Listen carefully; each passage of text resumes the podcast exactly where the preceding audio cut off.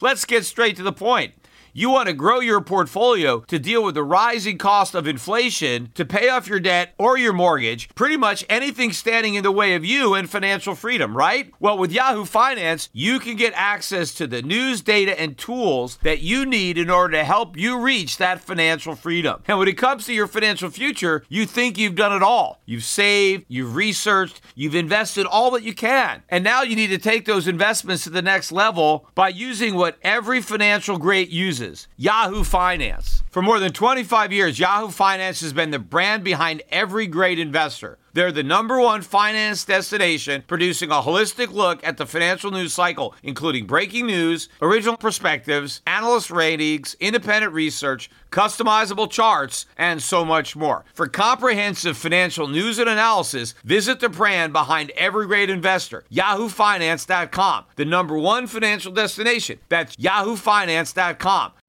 You know how to book flights and hotels. All you're missing is a tool to plan the travel experiences you'll have once you arrive. That's why you need Viator. Book guided tours, activities, excursions, and more in one place to make your trip truly unforgettable. Viator has over 300,000 travel experiences to choose from. Everything from simple tours to extreme adventures and all the niche, interesting stuff in between. So you can plan something that everyone you're traveling with will enjoy. Real traveler reviews give the inside scoop from people who've already been on the experiences you're considering. So you can plan with confidence. Free cancellation helps you plan for the unexpected. And 24 7 customer support means you can travel worry free. Download the Viator app now and use code Viator10 for 10% off your first booking in the app. Find travel experiences for you. Do more with Viator. The Peter Schiff Show. Today was another typical day in the US stock market with both the S&P 500 and the Nasdaq not only finishing positive on the day, uh, but each registering new record highs. And again, as has been typical, the Dow Jones uh, did not follow suit.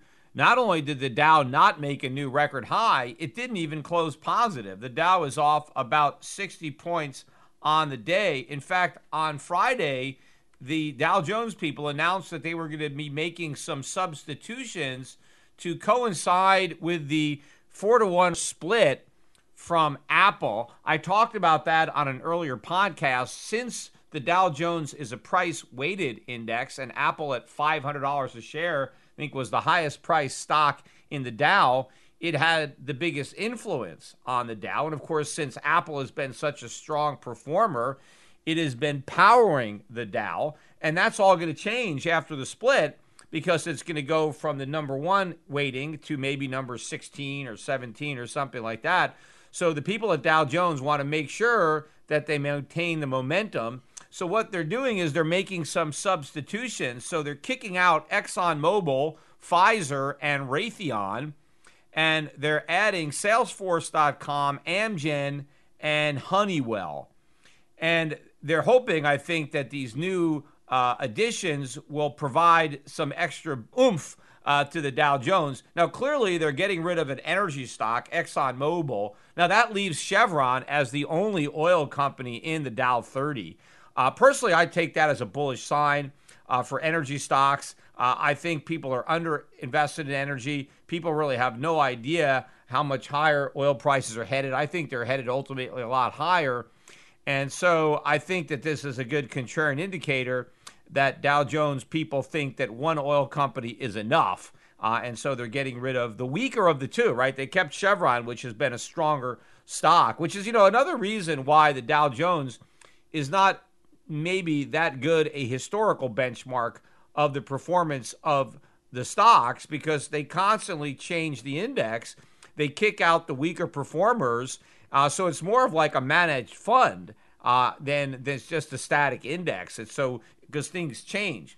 And I think that's why they're kicking out Pfizer and replacing it with Amgen because you know Amgen is more biotech, biopharma than straight uh, drugs like Pfizer is. So I think they they look at Amgen as having better growth prospects than Pfizer. Maybe they're making a similar call in the substitution of Honeywell for Raytheon, although that doesn't seem to be as significant a change as, let's see, going from ExxonMobil to Salesforce, because you're going from an old school, you know, oil and gas company to basically a software, cloud software seller in Salesforce. So clearly, that's the one that they really wanted to get in there to help offset uh, the reduction of the influence of Apple. But again, further moving the Dow Jones away from the industrials, you know, towards uh, uh, technology.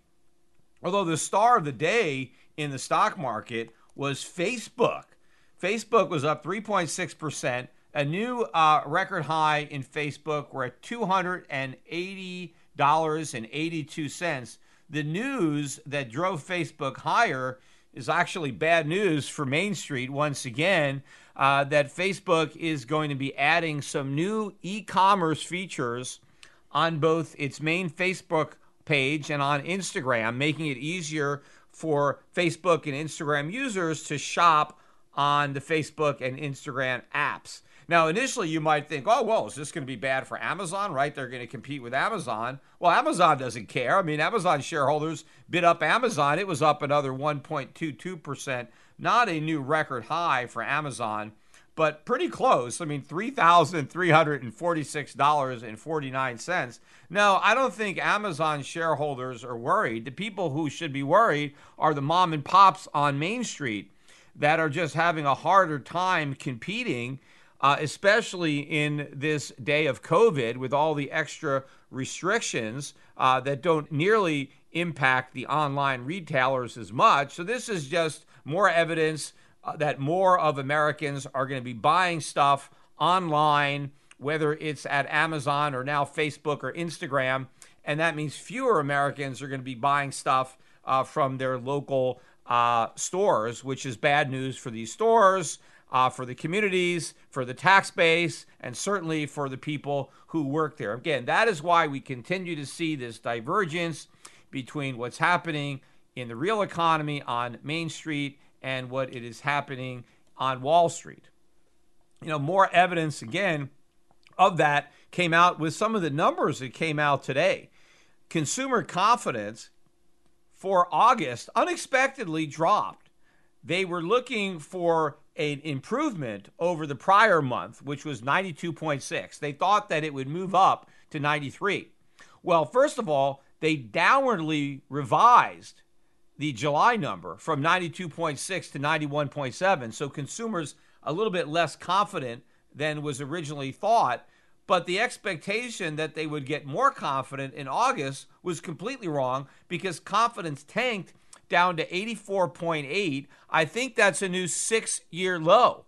So if you think there's a V shaped recovery, clearly the consumers aren't sensing that because they are less optimistic now than at any point in the last six years. But if you look at the new home sales number, that blew away estimates. In fact, they upwardly revised the June number, which was initially reported as 776,000. They moved that up to 791 and the consensus for July was 774. Instead, we got 901,000. This is the best number for new home sales since 2006.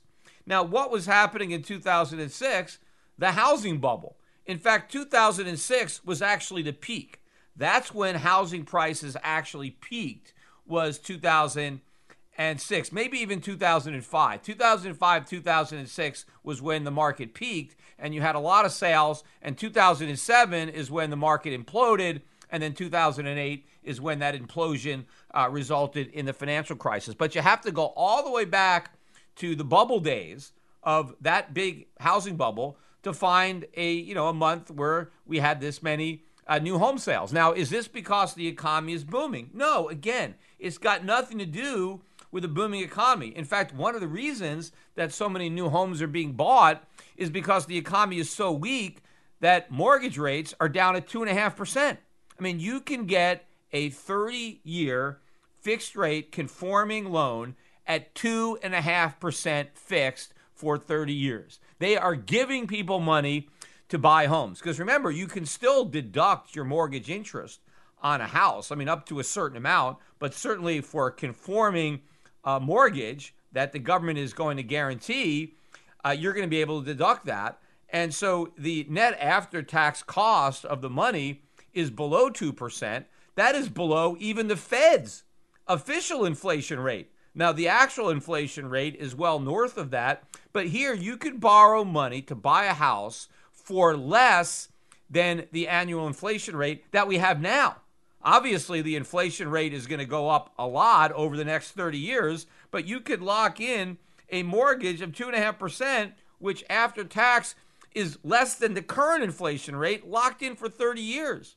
So, this is a great trade. I mean, anybody who is going out and taking out a 30 year fixed rate mortgage at 2.5% is going to make a fortune on the mortgage right? Because they're going to borrow this money today and they're going to use it to buy a real asset like a house. And by the time they finish paying off the lender, the lender is going to get a bunch of worthless paper. You know, so no one is going to make money as a homeowner because in real terms, the homes that you're buying with these 30 year fixed rate mortgages are going to depreciate. But the money that the lender is loaning you is going to depreciate more. So what you lose as a homeowner, you will more than make up for as a debtor. The real losers are the lenders, right? Whoever owns that mortgage, and in which cases it's the bank. Because even though the government is guaranteeing that you'll pay the mortgage, if there's hyperinflation, I mean, that guarantee doesn't mean anything because, of course, you'll pay the mortgage. It's no big deal. It's nothing. The problem is that the mortgage doesn't have any value to the lender, to the bank. See, the government doesn't insure that. All the government does is ensure that the mortgage will be repaid in dollars. It doesn't insure anything about those what those dollars are going to be worth. So what does this mean? Right? If you're going to if we're going to load up all of American banks with 30-year mortgages at 2.5%, what happens when interest rates eventually go up, which they have to, and all these banks are stuck with these mortgages that barely cover a fraction of the annual inflation rate. I mean, we are setting up our financial system for a complete implosion. The banks are going to fail. Anybody that owns these mortgages, pension plans, endowments, this is going to be a complete disaster. Yes, it's a windfall for the debtor, but it's a disaster for the creditor. And a lot of Americans are creditors that don't even know it, but our whole financial system is going to implode like a house of cards because of these low mortgages. But certainly, it's these cheap mortgages that are being subsidized not only by the government, because the government guarantees that you'll pay, but by the Federal Reserve, because they guarantee that you pay an insanely low interest.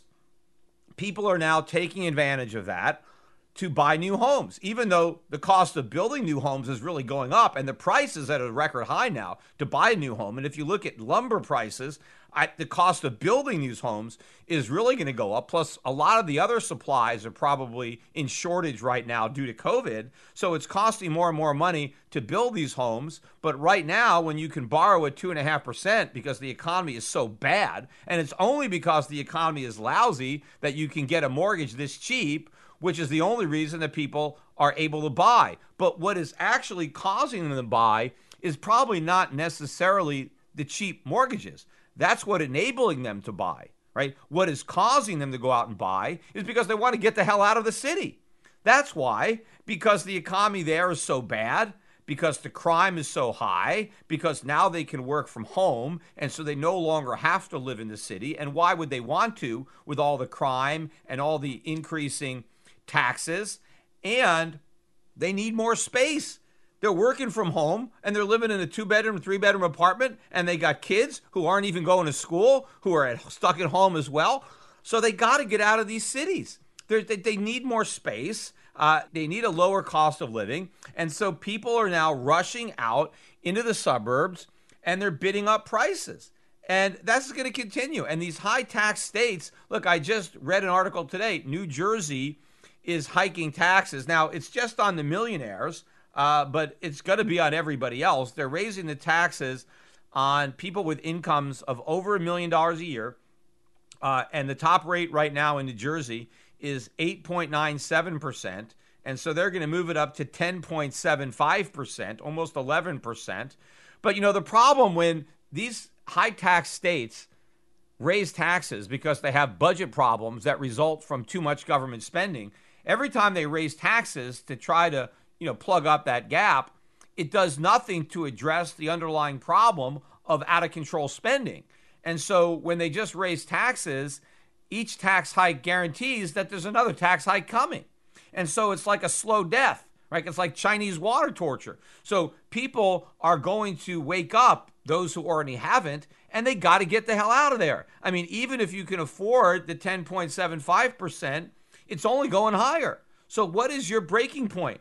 Is it 12%, 15%, 20%? But the reality is, if you're going to leave eventually because they're going to eventually hit your breaking point, why not leave now?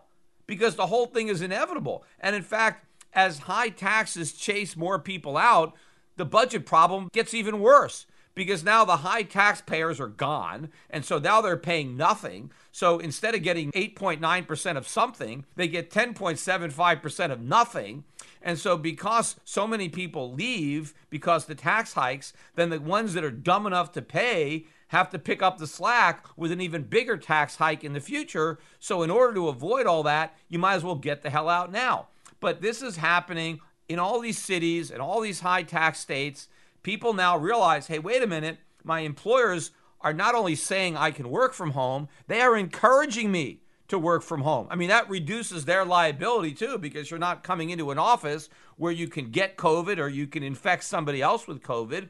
And so now people are looking all over the country and they're buying houses and they're taking advantage of the 2.5% fixed rate mortgage to buy a property, even if it means they end up defaulting on the mortgage on their condos in the cities, you know, once you secure your new digs, what difference does it make if you screw up your credit uh, with a foreclosure on your existing place? And of course, a lot of the people that are living in the cities, they're renting. So it's no big deal. I mean, it's just they pay off their rent and now their landlord is stuck with an empty building and, and, and no tenant. So don't think that this spike in home sales means we got a booming economy.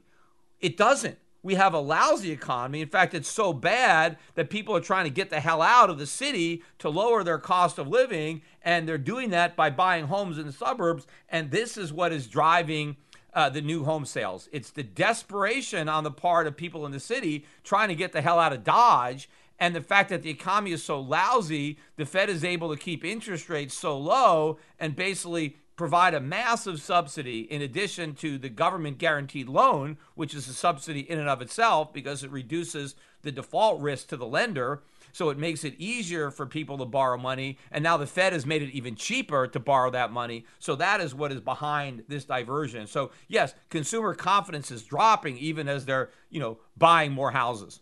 And in fact, speaking about what's going on on Main Street, I saw an article today. American Airlines laying off 40,000 people. What a shocker there. I've been talking about the airline industry in particular, about how they are going to be uh, downsizing and laying off more people.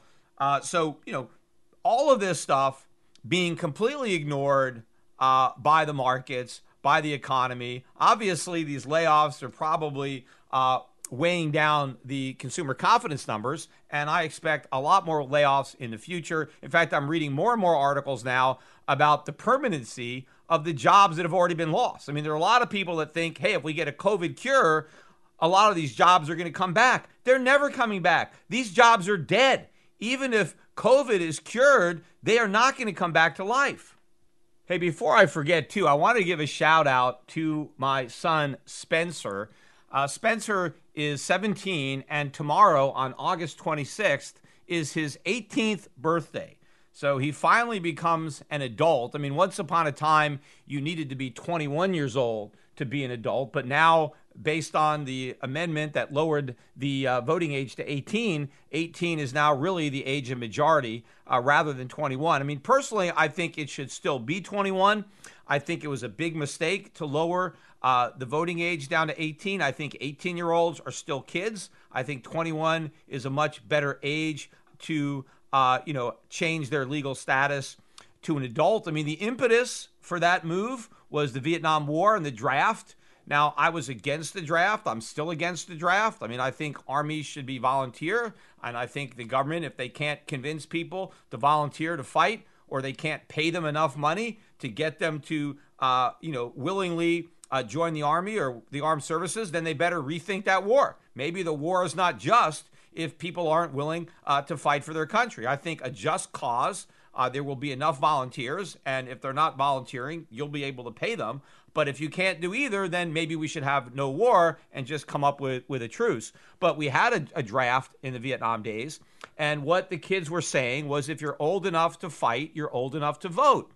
And the politicians bought into that and lowered the voting age. And, you know, two wrongs don't make a right. And personally, I don't think voting and fighting have anything in common. Because if you're going to say that if you're old enough to fight, then you're old enough to vote, well, then you should also say if you're too old to fight, then you're too old to vote. If the only people that should be allowed to vote are people who are subject to the draft, then why are we allowing older people who are ineligible for military service? Why are they allowed to vote? Right? So th- it doesn't even make any sense. But I think that the, the voting age should have stayed at 21. Now, you know, what they ended up doing is they ended up raising the drinking age to 21. So what we said is, you know, at 18, you're not mature enough to handle alcohol, but you're mature enough to vote. I'd rather flip it.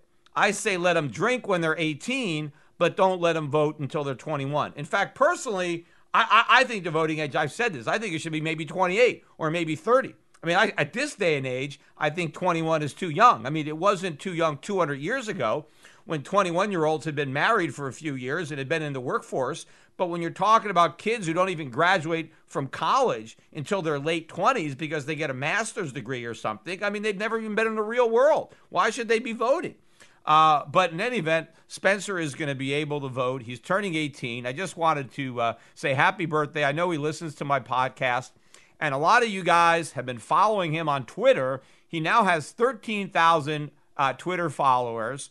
Uh, I know a lot of them obviously are following him because of me, but he has a great uh, Twitter account because if you look at the engagement that he has, you look at the number of likes, comments, and retweets, he's killing it on engagement. I mean, as a percentage, he's doing a lot better than I am because I have, you know, now I'm close to 300,000.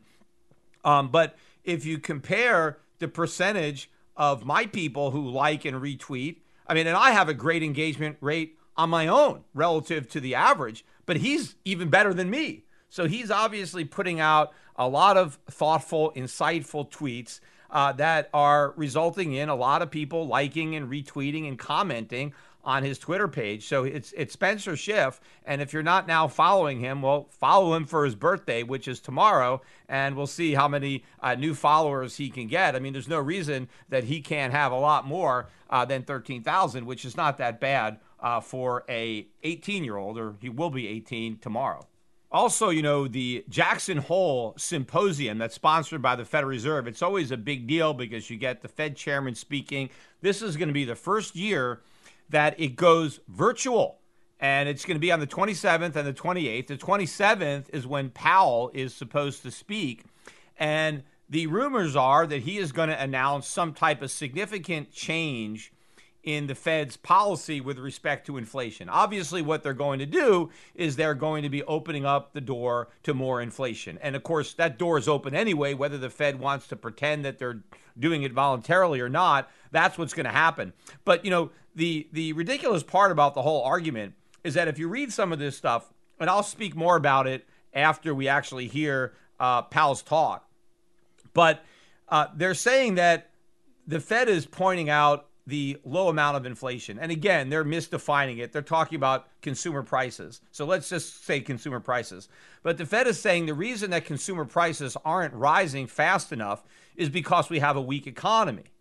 And to an extent, that was true in that, you know, initially we had a big collapse in demand and so prices went down.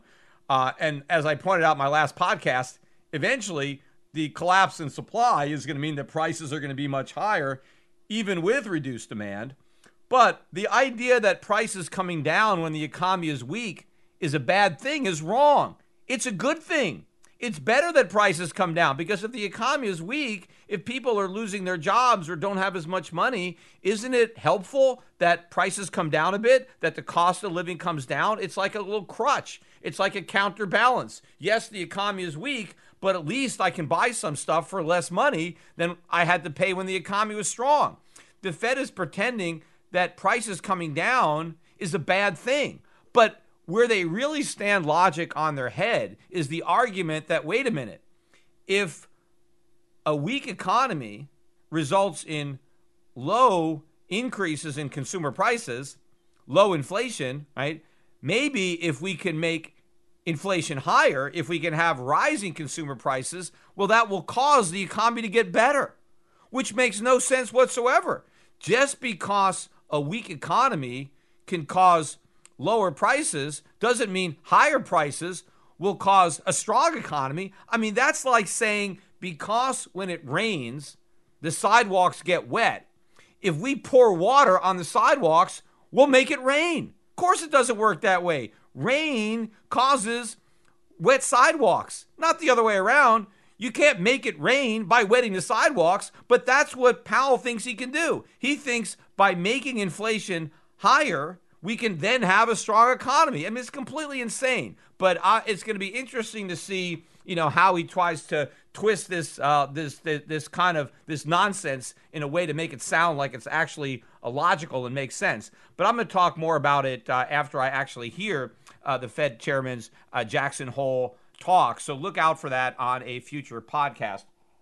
Meanwhile, I want to say a quick word or a few words about Bitcoin because Bitcoin kind of got into the news again uh, over the last uh, few days or so because all of a sudden, I forget what day it was, but um, David Portnoy, who I've spoke about on this podcast, Barstool uh, Sports. He's you know the guy that was mainly into sports, but now he's a big day trader, and he's leading a band of merry men on Robinhood, day trading stocks because they always go up. Uh, well, the Winklevoss twins uh, were able to get him to put some money into Bitcoin. And he also put some money into Chainlink, which is a recent high flying altcoin. And the Bitcoin community, of course, made a big deal about this. Oh, uh, yep, here's another person that's coming in that's buying Bitcoin. And this was all part of the big pump and dump uh, where, you know, they were able to, uh, you know, hitch a ride on gold's wagon and, uh, you know, get some benefit out of $2,000 gold. And then you had the ad campaign, the big buy from Grayscale, uh, uh, Bitcoin, Ether Trust, all these trusts, uh, big uh, buy on all the networks or all the financial networks, CNBC, Fox, you know, stuff like that. They were running uh, a lot of these ads. So you had all of this pumping going on simultaneously to pump up Bitcoin and some of the other altcoins. And, and Dave Portnoy uh, was part of that pump. Well, what happened is he realized pretty quickly that while he was helping the pump, somebody was doing the dump. And he decided very quickly that he didn't want to be the patsy. He didn't want to be a bag holder. And so he actually made a smart trading decision to cut his losses short and run, right? Cut and run. So he announced on Twitter that he was out on Bitcoin and out on, on Chainlink. He took his losses and he got out and he stepped to the sideline. And ever since that announcement, the price of Bitcoin has in fact gone down. I think he got out at around maybe 11,700, uh, 11,800. He got in around that price and I think rode it up to, you know, 12.4 wherever it got. But once the momentum broke in a way that he wasn't used to, I guess from the stocks that he was trading, because he said, "Hey, stocks only go up or always go up, but but coins don't." Uh, you know, so he's learned his lesson with coins. He still has to learn the lesson with stocks that they don't always go up either. Uh, but he figured it out pretty quickly. And because he sold, he has a much smaller loss now uh, than he would have, at least on paper, had he hodled. Now, of course, the Bitcoin community is making fun of him. Hey, you don't understand. You, are just a wimp. You can't handle the declines. All you got to do is hold on, uh, and it's going to make a new high. Well, we'll see. I mean, a lot of these Bitcoiners have been conditioned. They think you can buy every dip. Well, I you know I got to point out we haven't made a new high in Bitcoin since uh, 2017 when Bitcoin was at 20,000. It's at 11,300 right now. How does anybody know that it's ever going to make a new high? If it hasn't made one yet, how do people know that that wasn't the peak? I mean, there's a good chance that it was. And in fact, until we take it out, it's hard to argue that it wasn't the peak. Just because it had a big run uh, leading up to 2017, it doesn't mean that that run hasn't ended that that was the speculative blow off top. I mean, we're still nowhere near the level of interest that we had in Bitcoin as we had back then. So I think Portnoy made the smart move to get out. I personally think the next high profile guy who's going to cut and run is going to be Paul Tudor Jones. People made a big deal about Paul Tudor Jones getting into Bitcoin. Uh, I think he did. I think he looked at it as a trader. He expected it to run with gold. It did initially, but I think if it fails, I think if Bitcoin breaks back below 10,000, uh, you know, I think he's going to get out. I think he's going to take his losses and, and, and go someplace else. He'll take his chips off the table. He took a shot. He thought, hey, I'm going to bet on this horse. I think it's the fastest horse. Well, it turned out it wasn't. You know, it was it was he bet the wrong horse, and I think he'll find that out. So I think that's more bad news coming for crypto right now. These guys are in denial. They've got their heads, you know, up their behinds, and they're completely oblivious. You know, they want to make fun of me because I didn't buy it when it was real cheap. Yeah, I know that. Uh, but eventually, I'll be able to make fun of them because they didn't sell it when it was very expensive right? Because they're going to ride it all down. And a lot of these guys, maybe they bought some when it was real cheap, but they averaged up over time. And so eventually they're going to be way down, even if they had some coins that they bought cheap, their average price is going to end up being much lower than their cost basis, and they're going to be in losses. But I want to talk a little bit now about politics because yesterday was the first day of the Republican National Convention.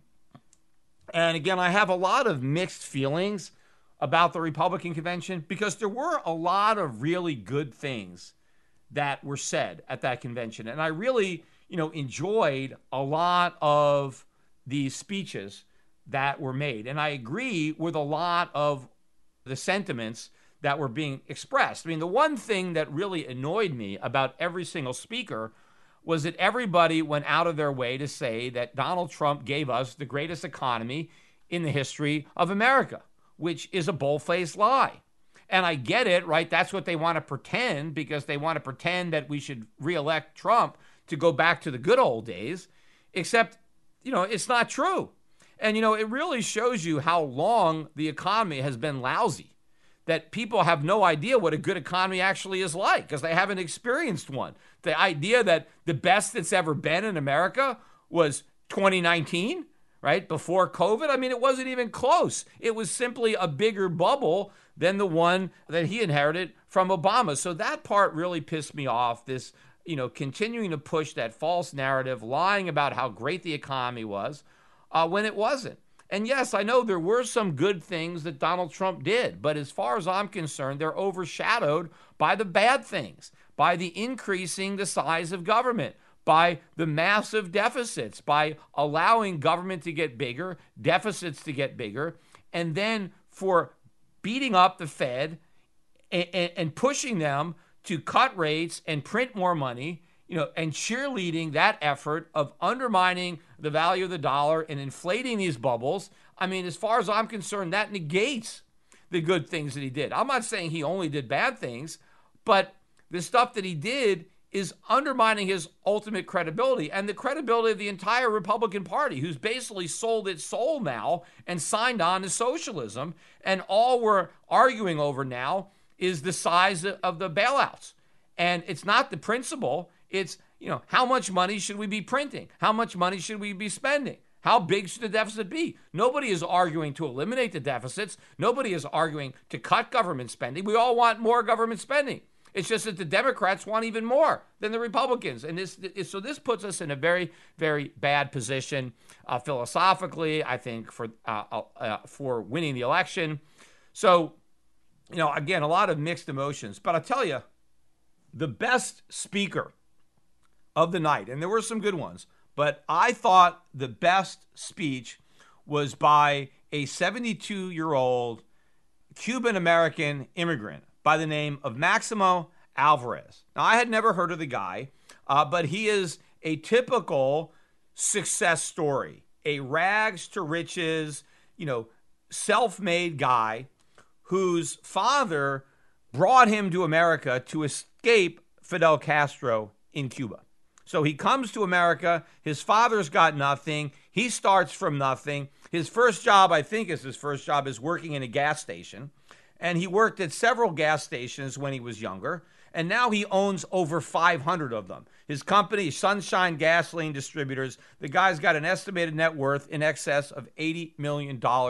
It is a beautiful American success story. He achieved the American dream. And the reason that he was at the convention was to warn Americans that that dream is in danger of, of, of being lost forever. And in fact, it's much harder for Americans today to do uh, what Maximo was able to do because we have more rules, regulations, and taxation. You know, I've often talked about one of the real negatives of the minimum wage is that before there was a minimum wage, a lot of young kids used to work at uh, gas stations uh, as pump jockeys, right? They would pump gasoline, but because of minimum wage, uh, they were priced out of that market, and all of the uh, service stations automated, and now they're self-serve, and so we don't have these jobs. But what used to happen is when kids would work filling up cars between fill ups, you know, usually they had a mechanic there, and then they would work and help the mechanic and so they would start learning auto mechanics. And eventually they may become an auto mechanic. They didn't have to go to college. They learned from an actual mechanic. And, and then they may eventually own their own gas station. And then eventually a whole bunch of gas stations, uh, like Maximo did. Now, Maximo actually went to college. I mean, not a fancy college, but he went to one. And uh, so I'm not really sure the whole trajectory of, uh, of his uh, success and how he came to be the, the businessman that he is.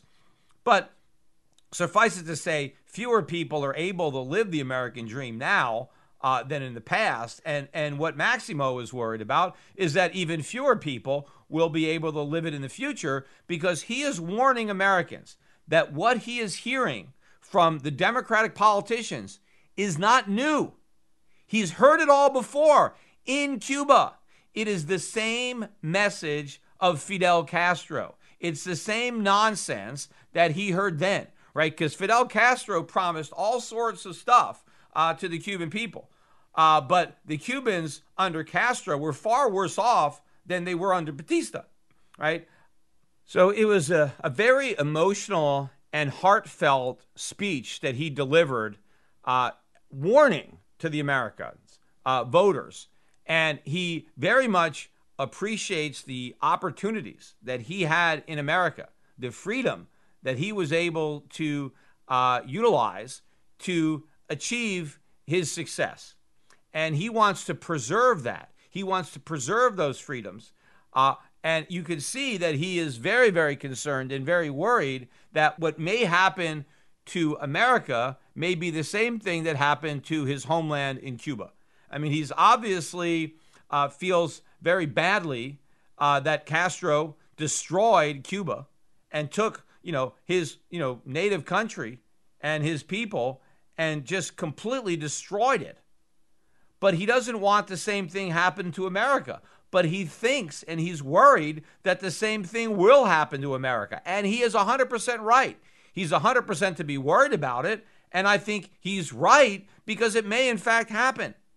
Because the American people aren't fundamentally different than the Cuban people and they're just as likely to believe the lies of the socialists as they were. And so the Cubans got fooled by Castro, and now Americans are being fooled by a whole bunch of Democrats who aren't coming right out and, and, and saying they're communists. But again, uh, Castro didn't come right out and say that. A lot of people were fooled. A lot of people in America had no idea what Cuba was going to be like under Castro. Initially, a lot of Americans thought it was a good thing that Batista was out and Castro was in.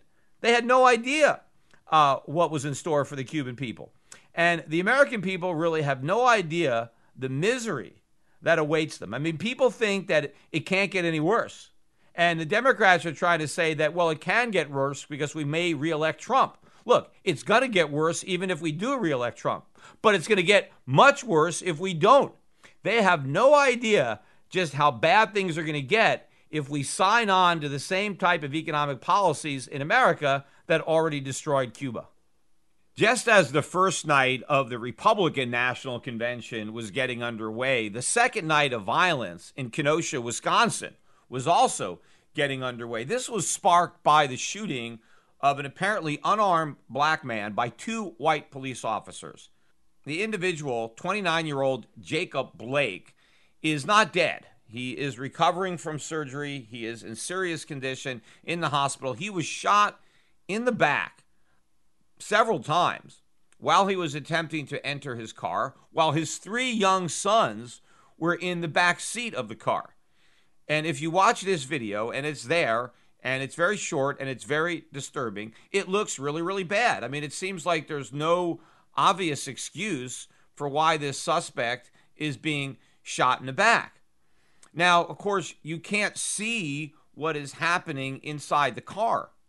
So the only valid explanation for this shooting, in my mind, would be if Blake was going for a gun. If he had a gun in the car and the officer observed that gun in Blake's hand and he had reason to believe that Blake was about to open fire on the officers, then shooting him would have been justified. And after he was shot, the officers did attempt to give him aid. Uh, you know, he, they they tried to save his life, so it wasn't like they wanted to make sure he was dead after he was shot. They did try to help them, but that doesn't necessarily excuse uh, the fact that they shot him in the first place. But as bad as it looks, and again, it looks bad, you still have to wait for all the facts. We still have to find out what was actually happening behind that car door that we can't see from the video that's online, right? But once again, the protesters, uh, the rioters, they're not waiting for all the evidence before they try and convict these cops of murder. They've already taken uh, their vengeance to the streets, right? They're already out there rioting because of what appears to be another uh, racially motivated shooting of an unarmed black man. It's not murder yet because he's not dead, and hopefully he'll survive. Uh, but then, of course, even if he lives, you can claim it is attempted murder. But, you know, there is no better example of why you can't rush to judgment based on partial information, right? When you have some of the facts, but not the proper context to understand those facts, you have to wait until all the evidence comes out. And the best example is the George Floyd case, because about a week or two ago, we finally got the video footage from the body cams of three of the four officers, former officers, who have now been charged in the case. One uh, with second degree murder, and the others are accomplices to second degree murder. Now, as far as I'm concerned, the actual most outrageous part of the body cam video is the media's coverage of the release of the video or their lack of coverage. Because almost everything I read or saw about this footage was that the footage confirmed uh, the guilt of the officers and ratified or validated the narrative of racist cops murdering George Floyd. Not only did the video not do this, it actually provided pretty conclusive evidence of the opposite. It basically blows apart the narrative. Remember, the narrative here that sparked all the riots and the Black Lives Matter protests is that these racist white cops, even though one of them was black and one was Asian, murdered George Floyd because he was black. And that this murder merely confirmed the systemic racism, right? That we've always known was there. And this just exposed it, put it out in the open. And now we need an immediate policy response, right? We need uh, action to reduce the wealth inequality that is the result of systemic racism that was now on full display with the murder of George Floyd. Except here are the two things that I think you can conclusively conclude once you watch the body cam. And again, don't accept my word for it. Watch it for yourself. Because after all, That's what the jury is going to do. So watch it and then come to your own conclusions. But here are the two conclusions that I came to. The first one is that there's absolutely nothing about the George Floyd incident that is racial, meaning that the officers were not motivated by George Floyd's race. I don't think there's any evidence to suggest that they would have acted any differently had the circumstances been identical, but George Floyd been white. In fact, not only is there no racial slurs, right, spoken by any of these officers at any time on any of these videos, but nobody even mentions George Floyd's race. It doesn't even come up. They don't even say black man. So I don't know how you can conclude that something is racially motivated when the individual's race never even comes up in conversation uh, at any point during the video. So that's number one, that it's not racial. But number two, what's even more important is, in my mind, the uh, videos show that none of these four policemen intended to kill George Floyd. And that includes Chauvin, the guy who held his knee on Floyd's neck, right, for nine minutes. The video does not show that Chauvin intended to kill Floyd. Even if he did, it was not intentional. And intent is a crucial element necessary to get a conviction of second degree murder. And if Chauvin did not intend to kill Floyd, then he did not commit second degree murder. And then the other officers cannot be accomplices to a murder that didn't take place. Now, I know just about everyone was rightly outraged, right, when they saw the cell phone video, which clearly shows Chauvin, right, he's kneeling on the neck of George Floyd. He is ignoring George Floyd's repeated pleas that he cannot breathe, right? And Chauvin keeps his knee on his neck, even though he's saying he can't breathe. And then, even after Floyd becomes non responsive, Chauvin just leaves his knee on Floyd's neck. So if you just look at that, it looks like Chauvin has deliberately murdered Floyd in plain view of multiple witnesses and knowing that the murder is being captured on video. Now, it doesn't make sense that with all these witnesses and video evidence that he would do that, but people jump to that conclusion just based on how bad it looked. But once you actually see what transpired before the cell phone video starts, then you have the entire thing in its proper context. Then you understand what happened, and more importantly, why the police, including Chauvin, acted the way they did. If you go back to the very beginning, when Floyd first encountered the police, his behavior was erratic. And in fact, it even got more erratic as the encounter progressed. The entire time, right, Floyd is resisting arrest. But if you actually look at what he's saying and doing, I don't even think that Floyd realizes that he's resisting arrest. I mean, he thinks he's cooperating, but the police keep reminding him that he's resisting. And when you watch it, it's clear that he's resisting, but it's also kind of clear that he doesn't realize it. And, you know, you really can't help but feel sorry for George Floyd in this situation. I mean, especially knowing the final outcome, but even forgetting about the fact that he died. I mean, it, it, it, you can see that he doesn't realize what he's doing. And at the same time, he is complaining about all sorts of problems. He's telling the officers, and this is early on, right, that his stomach hurts, that his neck hurts, that everything hurts, right? He's in pain everywhere. Right? This is long before he's on the ground with a knee on his neck. He's complaining. One of the officers actually observes that he's foaming at the mouth. And the most important complaint is that Floyd says he can't breathe. He's having trouble breathing.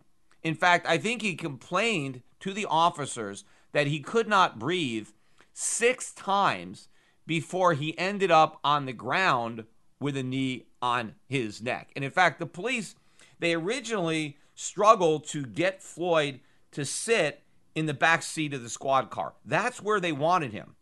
But as they were trying to push him in there, and even after he got in there, he was complaining that he was claustrophobic, but he was also complaining that he could not breathe. He told the officers while he was sitting in the back of the squad car with no, uh, you know, officers' body parts on his neck, right? He said he could not breathe. And he also mentioned that one of the reasons he couldn't breathe was because he had just gotten over COVID.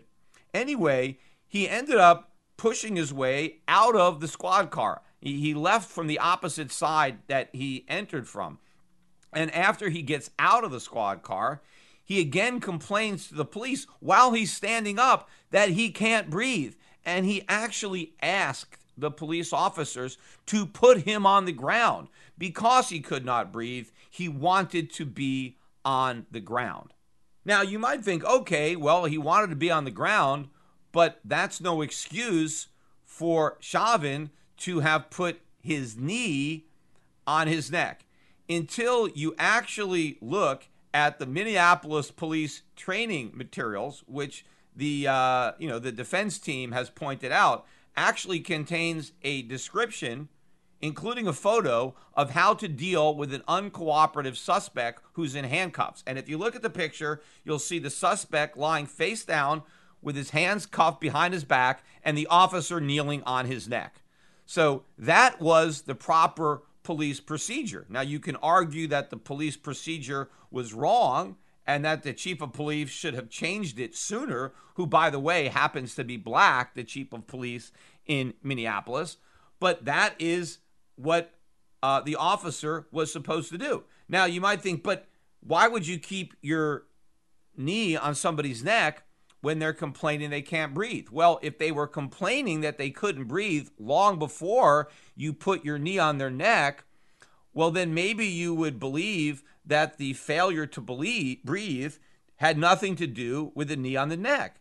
And after all, that was the original finding of the very first autopsy that was performed on Floyd. According to that autopsy, the knee on the neck had nothing to do with Floyd's death that he did not die of asphyxiation and there were no injuries, there were no bruises on his neck. And if this is a proper police procedure, I'm sure that the officer in question was not providing enough force on Floyd's neck that would stop him from breathing. And in fact, even as he is complaining that he can't breathe, the police are reminding him that he can talk. They're saying, you don't have any problem talking, therefore you must be able to breathe.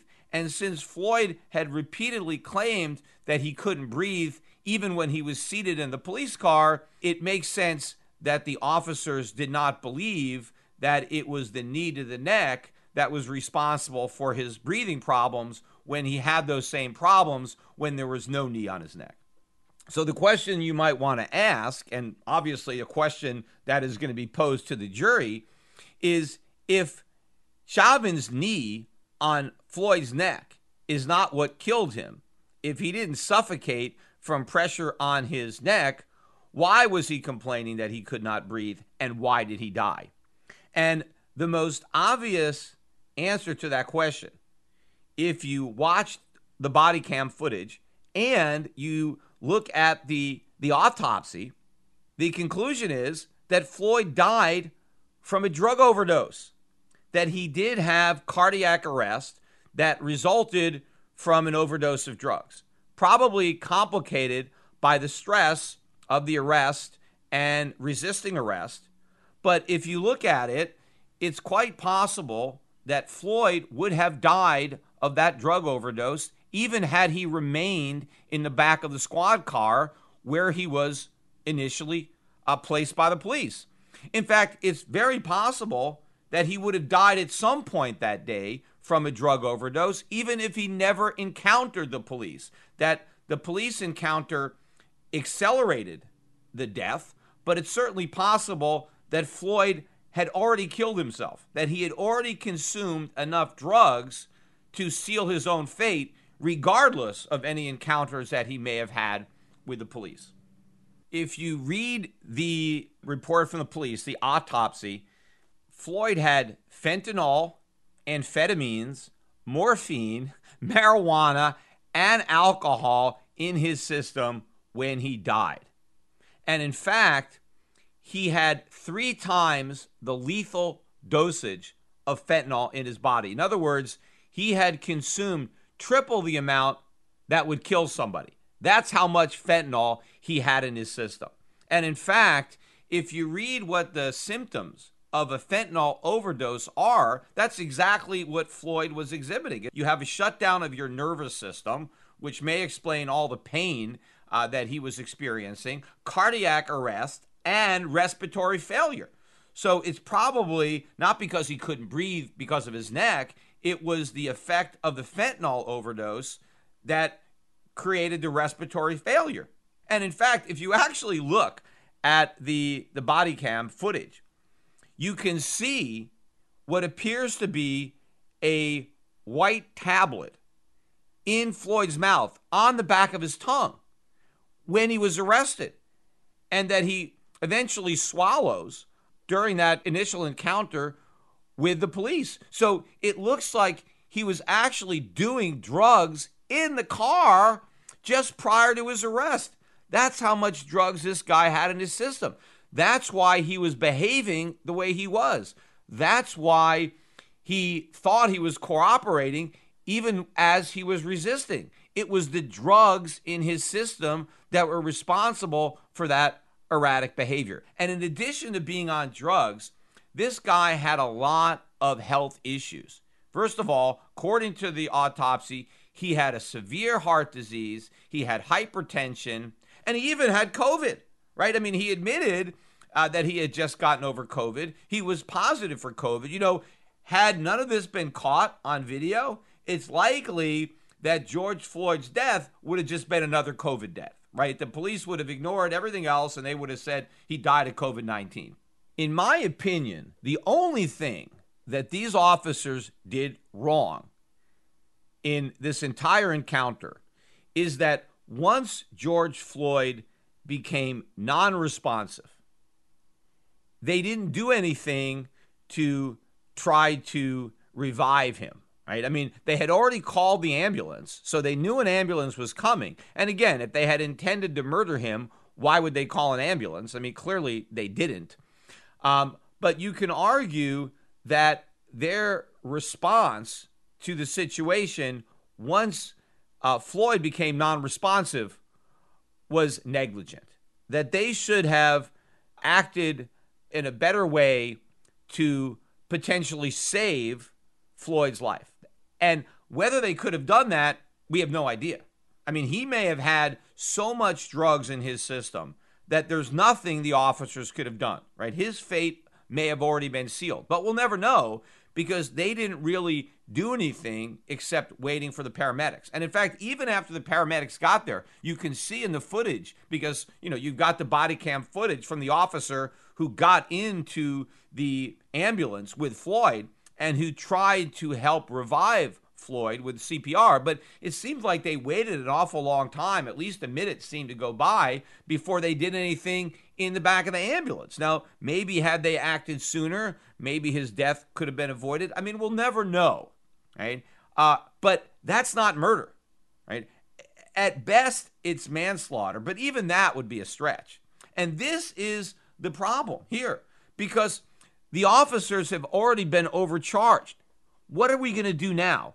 What is the Minneapolis Police Department going to do now? Because if they were honest, based on this exculpatory evidence, right, which they actually had from the very beginning, clearly they had the body cam footage. I mean, it was just leaked to the public, but they had it the entire time, right? And it's exculpatory. It proves that there was no murder, right? So at a minimum, they need to drop the charges from second degree murder to maybe manslaughter, right? But even that, I think, would be extremely difficult to prove if the officers were following the proper police procedures. Now, those procedures have since been changed, but they were in effect at the time. And if the police were not given proper training on how to react to a suspect who is this high on drugs, uh, whose fault is that? Is it the officer's fault for not being properly trained or the police department's fault for having not trained them properly? But the problem that they have now is if they even drop the charges to a lower charge, that's going to, you know, result in outrage, probably more riots. But what might even be a bigger riot is what if these guys are acquitted? Because based on this evidence, I don't see how any lawyer can lose this case, right? If you put uh, the officers on the stand and they testify, and I think they're all going to testify because I think their testimony will exonerate them. Um, I don't see how you get a conviction. Because remember, all they have to do, all the defense has to do is raise reasonable doubt. They don't have to prove that the police are innocent. All they have to do is raise a reasonable doubt that maybe they're not guilty. And the body cam footage does that all by itself. The autopsy does that all by itself. You put the two together, and I don't see how you get a conviction here. So that means when they're acquitted, now there's going to be more riots, there's going to be more looting. You know, what the left has to do, if they really want to diffuse this situation, they have to come out and, and admit that they were wrong, right? That they misjudged this situation. But again, they can't do that because they need this as proof of systemic racism. They built this entire movement on this lie. So now what do we have to do? I mean, do we actually have to try to find a jury that will ignore all the evidence, all the facts, and convict innocent men of murder and put them in jail just to appease a mob, just to avoid more violence and more looting? Should we ask innocent men uh, to go to jail to maintain this farce, to maintain this false narrative? I mean, do we really need more political prisoners in the United States? But this is the predicament that we are now in. And, you know, I would suggest, again, watching the body cam footage while it's still on YouTube. I mean, I'm kind of surprised that YouTube hasn't taken it down. And my reaction is very typical. Look at the comments. I, I, don't, I don't care which version of this video you watch on YouTube. You look at the comments, and 90% of the comments are, oh my God, I had no idea. These guys aren't guilty. Even people who originally believed right, the narrative, once they have seen the actual evidence, they have changed their mind. And there are a lot of people who are outraged. Why wasn't this shown sooner? I mean, I, I was led to believe something that wasn't true when the police had in their possession the entire time evidence of the truth. And they deliberately withheld this evidence to foster a false narrative, even as people were dying in the streets. Even as more people were losing their lives, including black people, were losing their lives, and the police had in their possession evidence that would have put this in its proper context and maybe would have saved those lives. But the fact that they didn't want to release the footage that would have saved lives proves, right, that black lives don't matter. Only it proves it in the opposite way that uh, Black Lives Matter contends. Because it wasn't that Floyd's life didn't matter, it did matter. The police actually tried to save his life. Right? Maybe they could have tried harder, maybe they could have tried better, but they did try to save his life. But the lives of other black individuals who died in the streets and of white individuals, those lives didn't matter at all to the police because they were willing to sacrifice those lives in order to push this false narrative to advance their socialist political agenda.